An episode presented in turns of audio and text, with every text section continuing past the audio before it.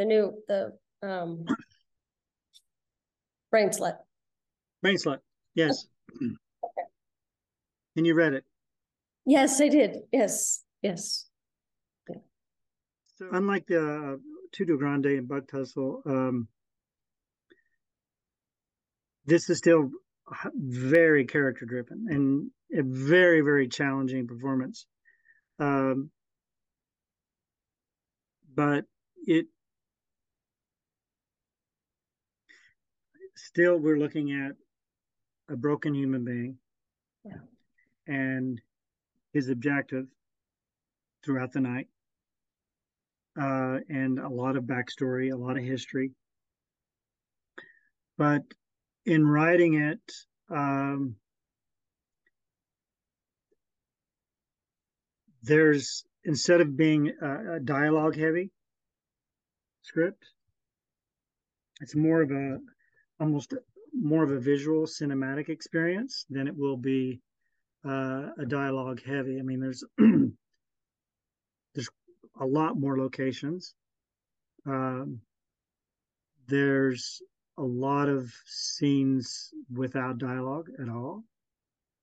Um, and I think it's from what I'm learning more about. I mean, even though I love shooting, um, like Tutu Grande, I think took five hours. We shot Bug Tussle in a day. Um, this is going to take probably a week because it's it requires a lot more setup. There's a lot more uh, visuals are very very important because of the circumstance this character is dealing with. Um, so in writing this, I think it's a step up for me as a writer for cinema, where I'm really looking at motion pictures rather than uh, character study, simple one location, uh, let's shoot it. Because that's eventually what's going to lead into a feature. I'm not sure what the first feature will be yet. I've got probably four scripts and a thousand ideas. But I wanted to really explore a short that is uh, not just character driven, but more of a cinematic visual experience. Because the other two films have been um, mostly performance. And yeah, there's some great sound design, there's some great photography in it, uh, music, uh, you know, that um, is very effective in helping tell these character stories. This one's got a lot of great visuals, and you know, I've I've not to be a spoiler, but you know, I'm, I'm playing with color, I'm playing with uh, uh, symbolism, I'm playing with uh, uh metaphors. There's a lot of things going on throughout the night. Yeah, that I think is more of a cinematic experience visually, musically, uh, until you. And again, at the end, there's there's still a bunch of questions. Yeah, I think you're playing with reality in a way with with uh, brain slut, right? Because you're where I don't know what it's gonna look like, but my my sense is that it's like we're gonna see kind of what he's seeing, what the character is, what kind of what he's experiencing on the inside. How is that right? Yeah. Yeah, it's it's it's it's it's interesting for me when I was writing it, looking at how you can very specifically. There's nothing random ever. Shouldn't be anyway. Everything is very specific in what occurs throughout that night in Brain Slut. Everything's so specific. And from the very first opening shot to the very last shot, And everything that happens within that night is this character um, uh, is is experiencing. Um, now, what the viewer is not going to know, and how I kind of set it up, and it will change. I've already have another draft since the one I sent you. There, there dialogue that will change. There are things that will, that will change because I'll find a better way to to execute it. I'll find a better line that is simpler and and better. Uh, but every event that takes place throughout the night, uh, you, you're never going to know is one, is this real? Two, is this a side effect? Mm. Is this an hallucination? Is this a dream? Is any of this real? What exactly? So, um, and you have a you have a setup at the beginning between the older woman and Nick. And what exactly is an alarm bag? And what's going to happen? And what is this pill? And you have a setup, and then all of a sudden these things begin to happen to Philip throughout the night. There's a lot of questions of what is going on and it's, it's all very specific to a very specific event that you see at the end that explains everything that's happened throughout the night. However, it's a big surprise. You really don't.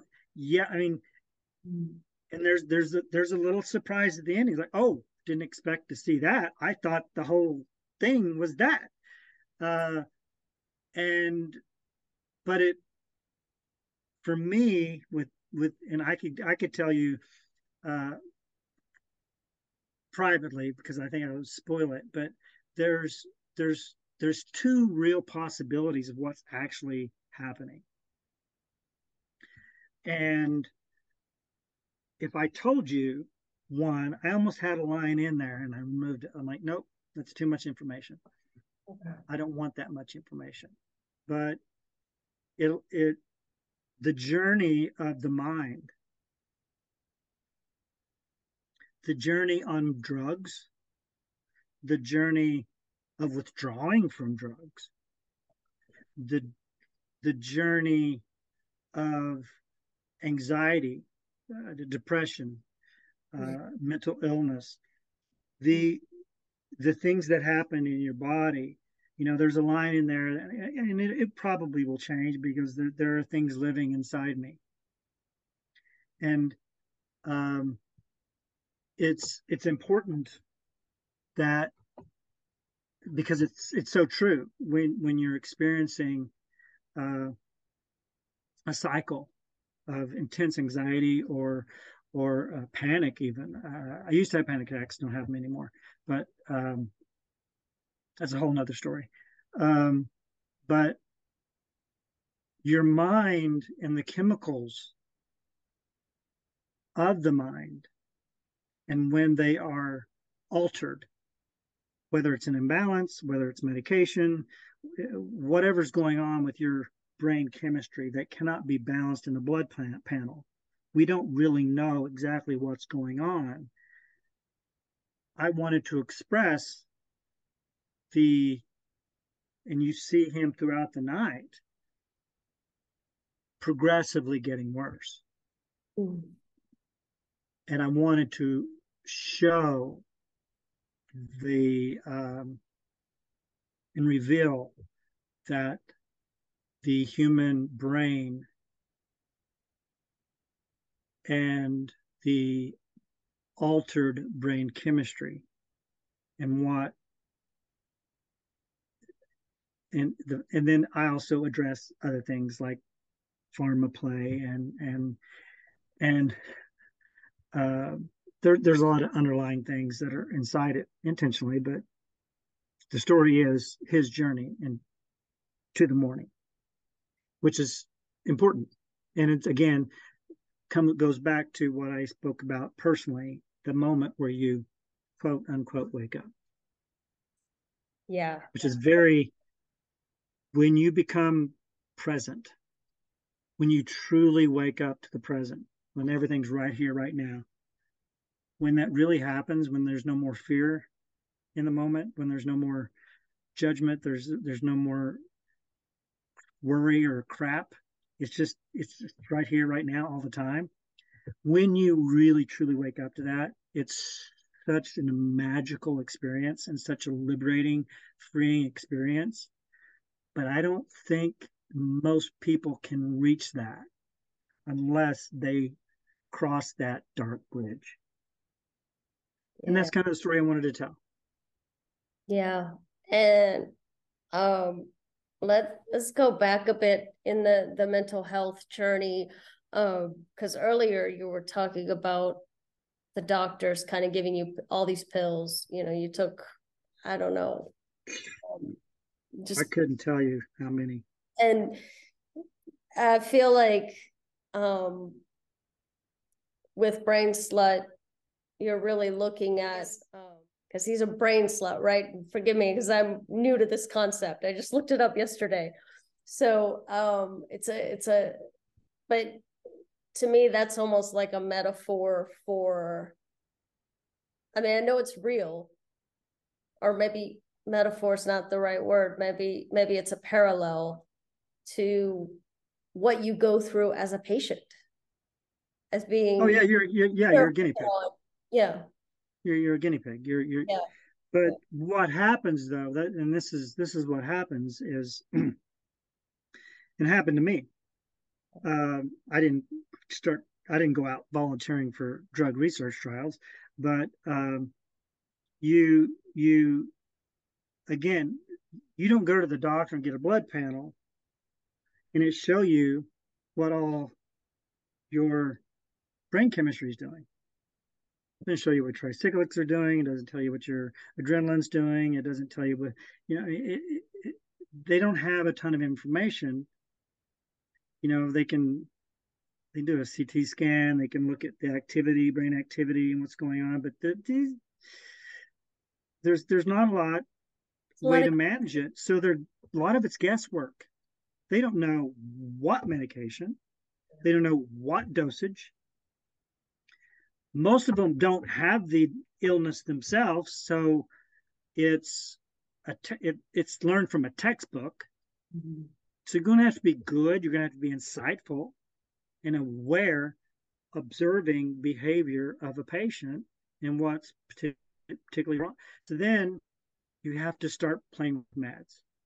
And like I know so many people who are clearly not doing well, and their primary physician will just randomly prescribe them uh, antidepressant. And I'm like, well, you're not qualified to do that. I mean, you can tell if I have a sinus infection, but you know what? When you're dealing with brain chemistry, you know, you need a specialist and you need a good one. And I used to tell people like, you need to go see a psychiatrist and, and you need to find a good one because, you know, uh, the wrong medication can make you worse. And then the, where pharma play comes into it and where the, the, the brain slut portion becomes uh, dangerous is when you are given a medication that actually works, psychoactive medication. And I, I take medication. I take medication every day, but um, when you've lived a life of anxiety and fear and depression,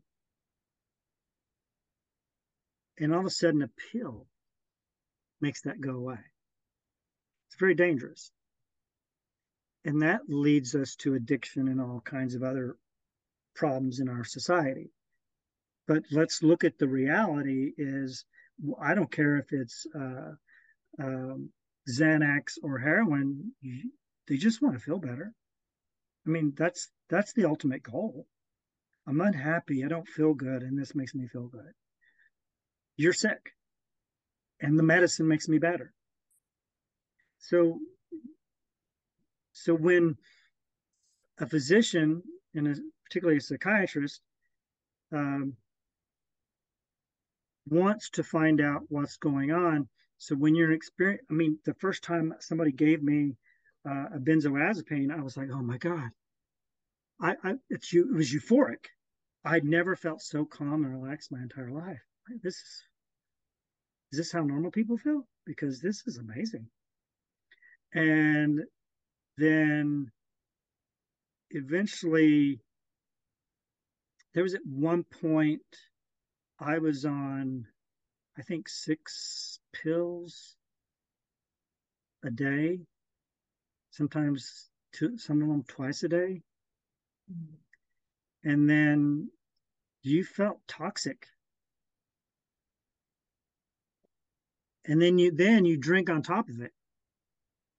Then you're a complete mess. So what happens is that journey of trying to figure out what's going to work for you. What can you do? What can't you do? Lifestyle changes. There's there's so much of a process. But when this book where I've actually found the term brain sluts called Guinea Pig Zero. Um, it's a fascinating book. And it talks about how people who are, are inner, it could be for instance, the character Philip in Brain Slut, he had a traumatic event that emotionally, physically damaged him. And in the hospital, you know, he's being treated. You know, uh, he's, you know, given medication.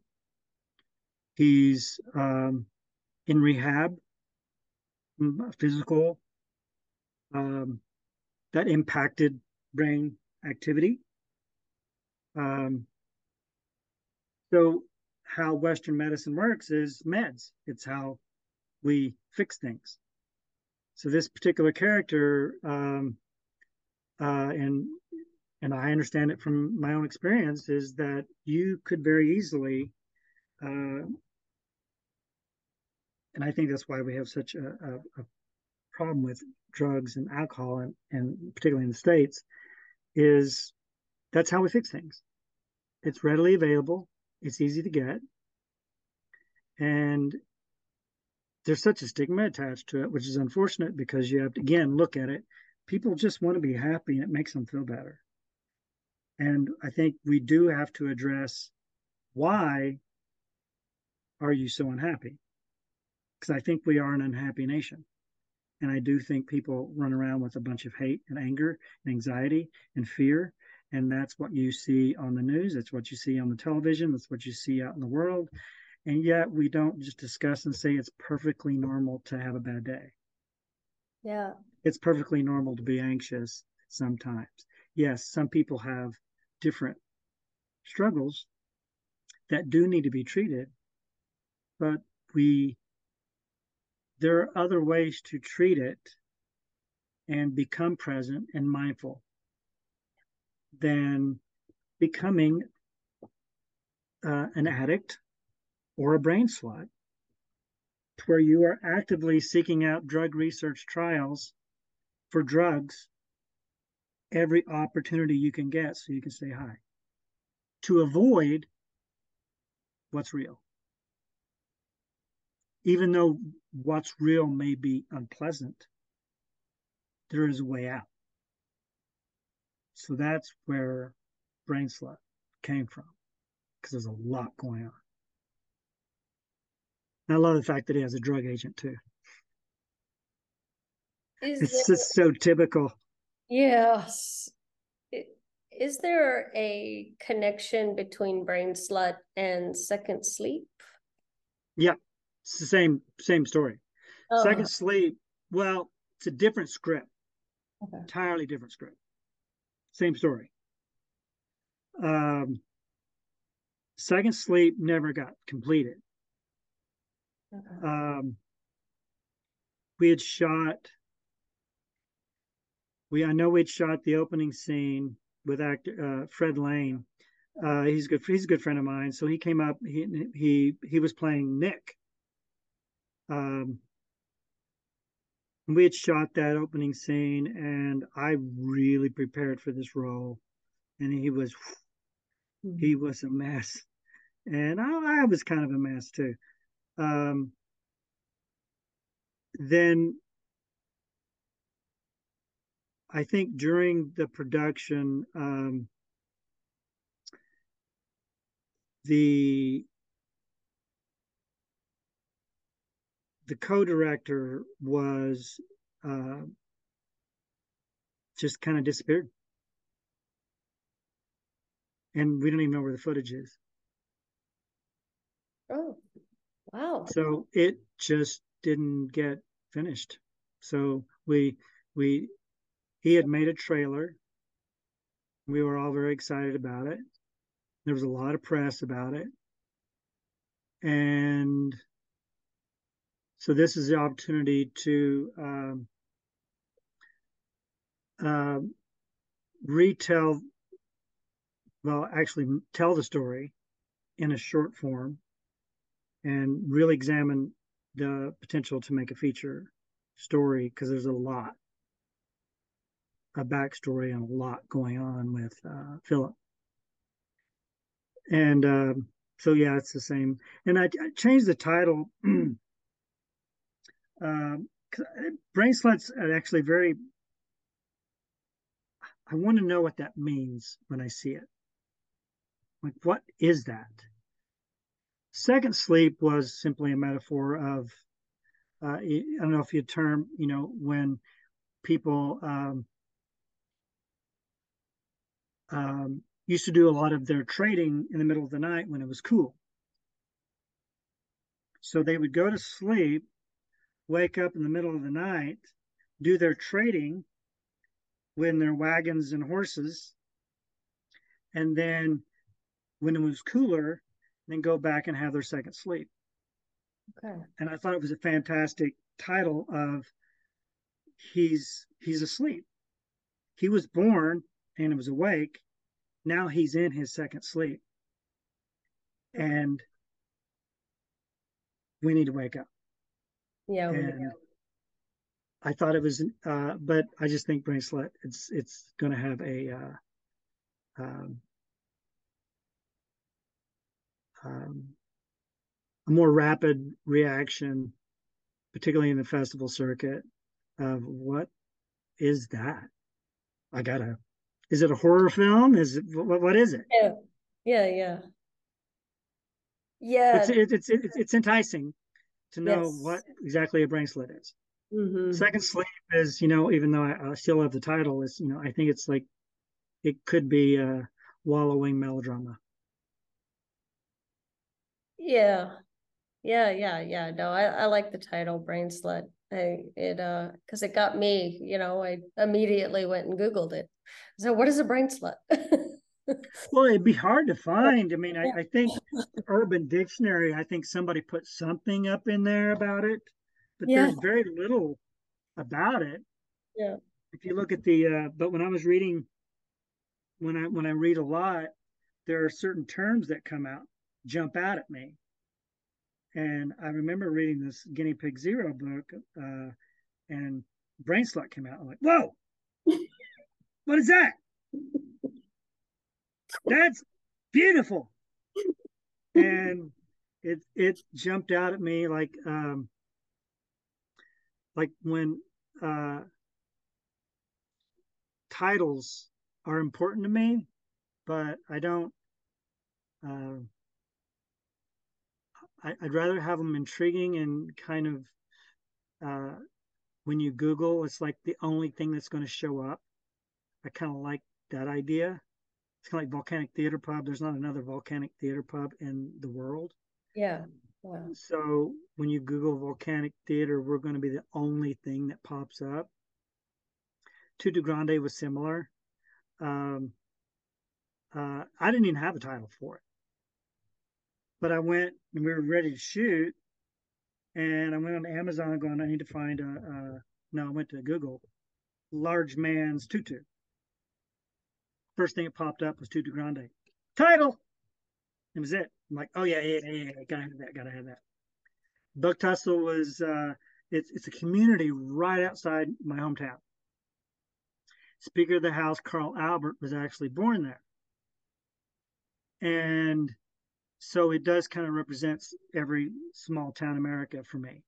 Yeah. Um, it also the reference to the Beverly Hillbillies, which uh, which is ideal for them dreaming to go to Beverly Hills, where they're not really going to fit in. And also, I think we talked about that. I love the idea that that fighting with bugs and tussling with bugs is very similar to always dealing with your demons. So brain slut, I think, is the same thing. It's like I don't think there's going to be anything else on the internet. Yeah. Except brain slut. If you bug if you bug tussle, there'll be other things that pop up. But yeah. If you do bug tussle movie, it's the only thing that's going to pop up. Yeah. The titles are important, but I think you really gotta uh, uh, be careful and not, you know, people do it all the time. It's so it's so generic. Even the name of their business. Yeah. You know, you, you be, you know, be original. Yeah. Because when you're dealing with the world of the uh, World Wide Web, you need to be found. So you do have to consider a title. True. Um. All right. So speaking of the Volcanic Theater Pub, um, it it came out of um, you had the actors realm, and that that was all kind of tied in, right? Um, yeah. So when I moved to Bend, you know, like what's an actor from LA going to do in Bend, Oregon? So the first thing I did, there's a community college uh, in Bend. Mm-hmm. and they have this uh, community learning, continuing education portion of the, the college. So I started teaching there, teaching classes. The classes became very popular. Then I ended up with three, four classes, I think, uh, different covering different topics of acting and storytelling. And then we, I discovered that when these classes ended, because usually they, they run like six weeks, uh, uh, once a week, you're not going to learn anything really in that short amount of time uh, about what we really do. So, but they all wanted more. So people were pushing me into, hey, let's make this a weekly studio thing. I'm like, okay, so I rented a, a, a space. And then that's what created the Actors Realm. And out of that became Volcanic Theater, where we were doing plays in pubs. So I think the first one was a Mamet play called Bobby Gould in Hell, um, uh, where we did it. I think first one was Silver Moon Brewing in Bend, and then we did a Zoo Story, Edward Albee, uh, in a in a pub. Um, I think a few locations actually around town. Um, and these were all using my uh, uh, students, and uh, I would be there on their stage because most of them had zero experience. Mm. All they knew was how I worked, which was beneficial because they they weren't corrupted. You could take somebody's been doing community theater for 20 years, it's going to be impossible to say stop that don't do that. Bring it down. They'd have to relearn the entire craft because they've been taught to present, which is actually the opposite experience. Um, so it was beneficial that knowing that the audience is just the flies on the wall. They're just in the room. They're overhearing their performances. It's just between you and me now, man. Just you and me. All we have to do is be together. You need to want something. I want something that's conflicted, and we're going to have drama. And once they learn that, when we started doing the plays, um, one of my students is a dear, dear friend of mine, still is, was an architect, and he wanted out. he said to me one day, Hey, you know that pub theater thing you always talk about? I said, Yeah. He goes, You want to do it? I'm like, What? He goes, I, I'm gonna I'm gonna leave my job and open up this theater with you. I'm like, okay. I said, let's do it. And so we had to find a location. And he'd been in a couple of plays with me, Zoo Story and Bobby Gould in Hell. Um, he was fascinated uh, with the idea of having a pub theater. Um, and it grew from uh, from like when we first opened, we were doing film screenings and live theater, live music. It just blew up because um, I, I, I, I, don't think one they experienced a great deal of uh, theater like what we were doing. In fact, it's pretty rare anywhere you go, but they certainly have experienced something so real. Um, may not have been their thing, but they knew it's something. Whoa, this is dangerous, it's suspenseful, it's intense. Um, the space itself, because he was an architect and I was essentially a contractor. Uh, so he would go, Oh, I think we need to do this. All right, I'll put it in. And we essentially built it ourselves. So we found an old warehouse, built it ourselves. We were most of the labor, and then uh, we opened up a theater. Did I lose you? Oh. Okay, I think we're okay. We have about seven minutes left. Okay. If if you're okay with it, I'd I'd love to keep going, but if if you have to go, I totally understand. so. Uh, we can keep going. I have um, Um, nothing going on. I gotta I got to make a couple phone calls, but later on. But yeah, we're good. Okay.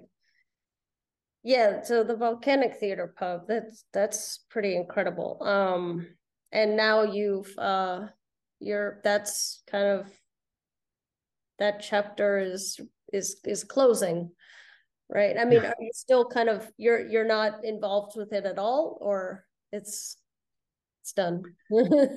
um, yeah, I mean, yeah, selling it was the whole point was to get out. Okay. Okay. Um, I mean, I still deal with um, emails, yeah, messages, and things like that. Um, pretty much every day. I have to explain. I'm I'm no longer the uh, oh, I'm no longer the uh, the owner. I'm no longer the talent buyer. I'm no longer the manager.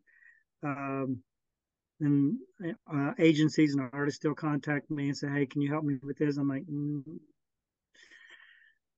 "Dude, I'm I'm out." You know, um, and I think it was, um, in short, pandemic was for any theater, any gathering place was tough because, especially in Oregon, you're shut out. You're done. You're not, you cannot open. And that was for a year. Then, oh, you can open for half cap. I'm like, well, I don't have anything to put on. And is it safe? Yeah. And then, oh, then you're closed again. Yeah. Then you're open back up. And then, like, you know, and it was so stressful.